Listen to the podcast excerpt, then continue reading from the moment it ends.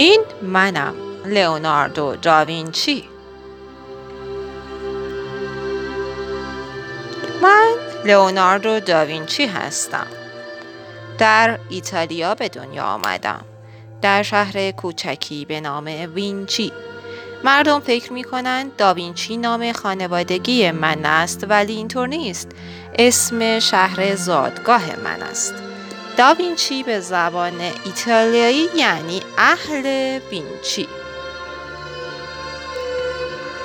آن روزهای دهه 1400 ایتالیا یکی از جذاب ترین کشورها برای زندگی بود. سر و یه چیزی به نام رونسانس پیدا شد و آن وقت مردم تازه یادشان افتاد بروند سراغ هنر، علم، معماری و حتی سیاست تا اینطوری دنیا را متفاوت ببینند. لئوناردو به چی نگاه می‌کنی؟ به همه چی. آن ساختمان رو می‌بینی؟ این کارهای قلمزنی را ببین. این ابریشم ها را ببین. این نقاشی ها را ببین. پسر جوانی بودم. روزی داشتم پیاده روی می کردم که چشمم افتاد به یک قار. دلم می‌خواست بدانم آن داخل چه خبر است. وای! اولش می‌خواستم یواشکی داخل قار را نگاهی بیاندازم ولی خیلی تاریک بود. درست همینجا بود که دو تا احساس به سراغم آمد. ترس و اشتیاق. آخر خیلی دلم می‌خواست بفهمم آن داخل چه خبر است. کمی به آن طرف خم شدم ولی باز هم نمی‌توانستم چیزی ببینم. هرچه دقیق تر نگاه می‌کردم تاریک تر به نظر می رسید. انگاری که سایه ها می‌خواستند قورتم بدهند. ولی دم در آن غار ایستاده بودم. تصمیم خودم را گرفتم. اگر می‌خواهی چیز جدیدی یاد بگیری باید دنبال کنجکاویت بروی. و پاداش این کنجکاوی حتی در ذهن هم نمی گنجد اینجا را ببین.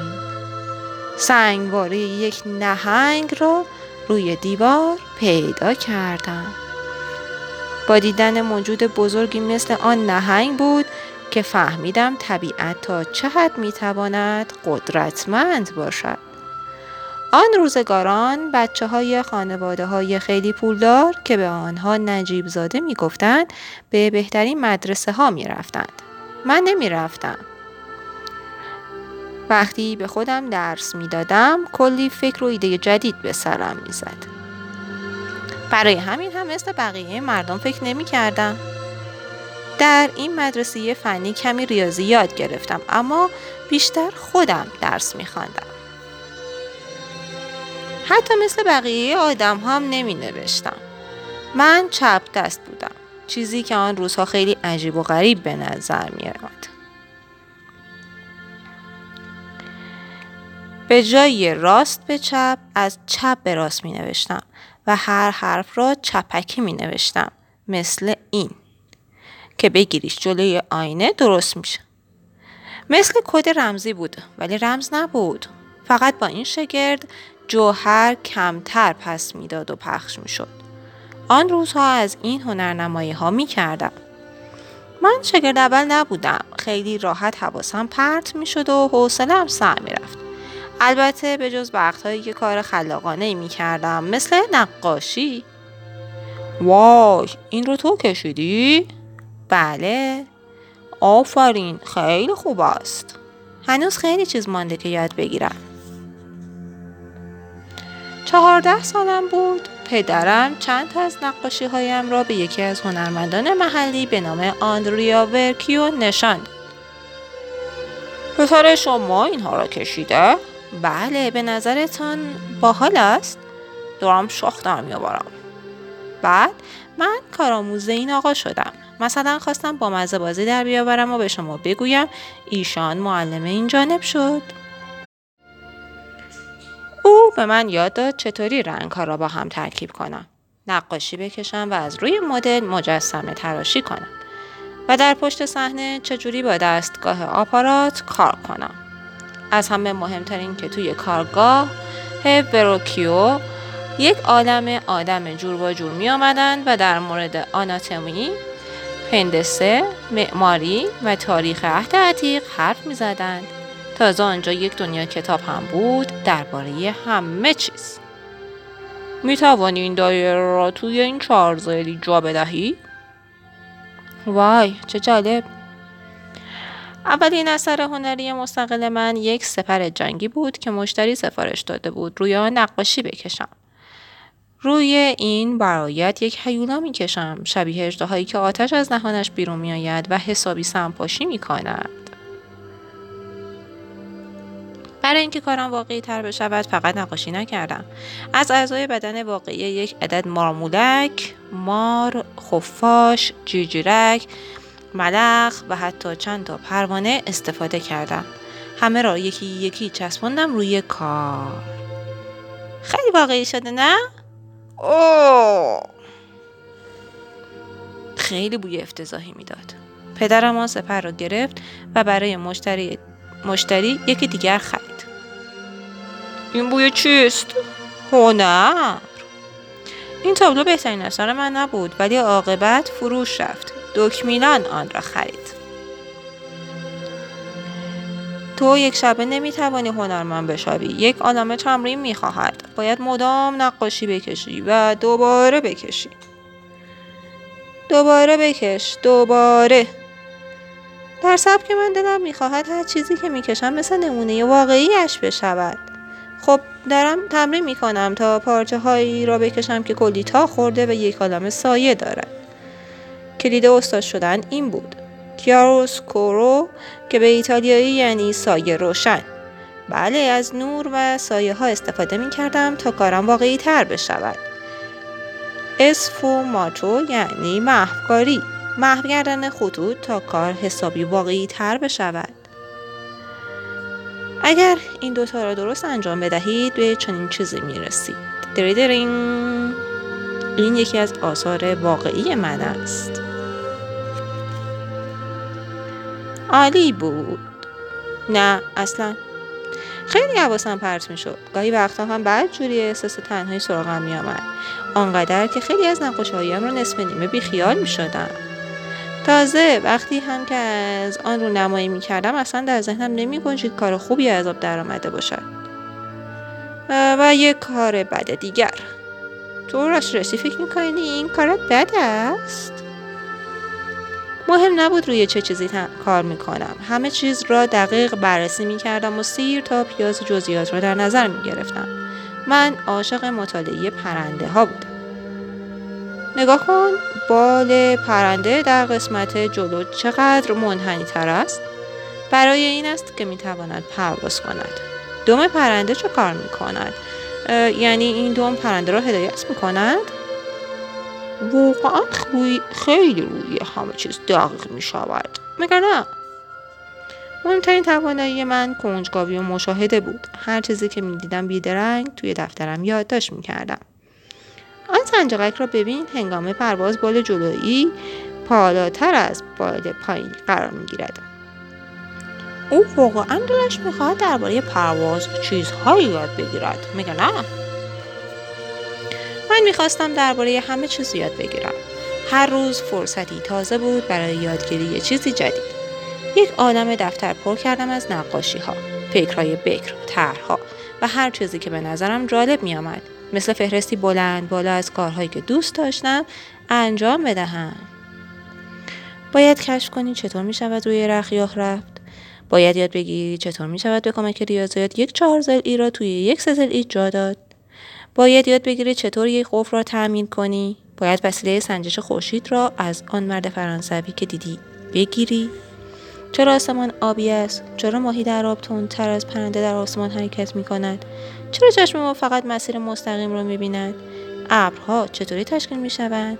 خمیازه چیست؟ خمیازه چیست؟ چطوری جواب ها رو پیدا می کردم؟ بله با مشاهده همه همه جزئیات. بالای کوه روزا بود که فهمیدم چرا آسمان آبی است. ذرات هوا نور آسمان را منعکس می کنند پای غار را ببین آروارهای کروکودیل را تشریح کن زبان دارکوب را تشریح کن. هرچه بیشتر سوال بپرسی به جوابهای بیشتری می‌رسی.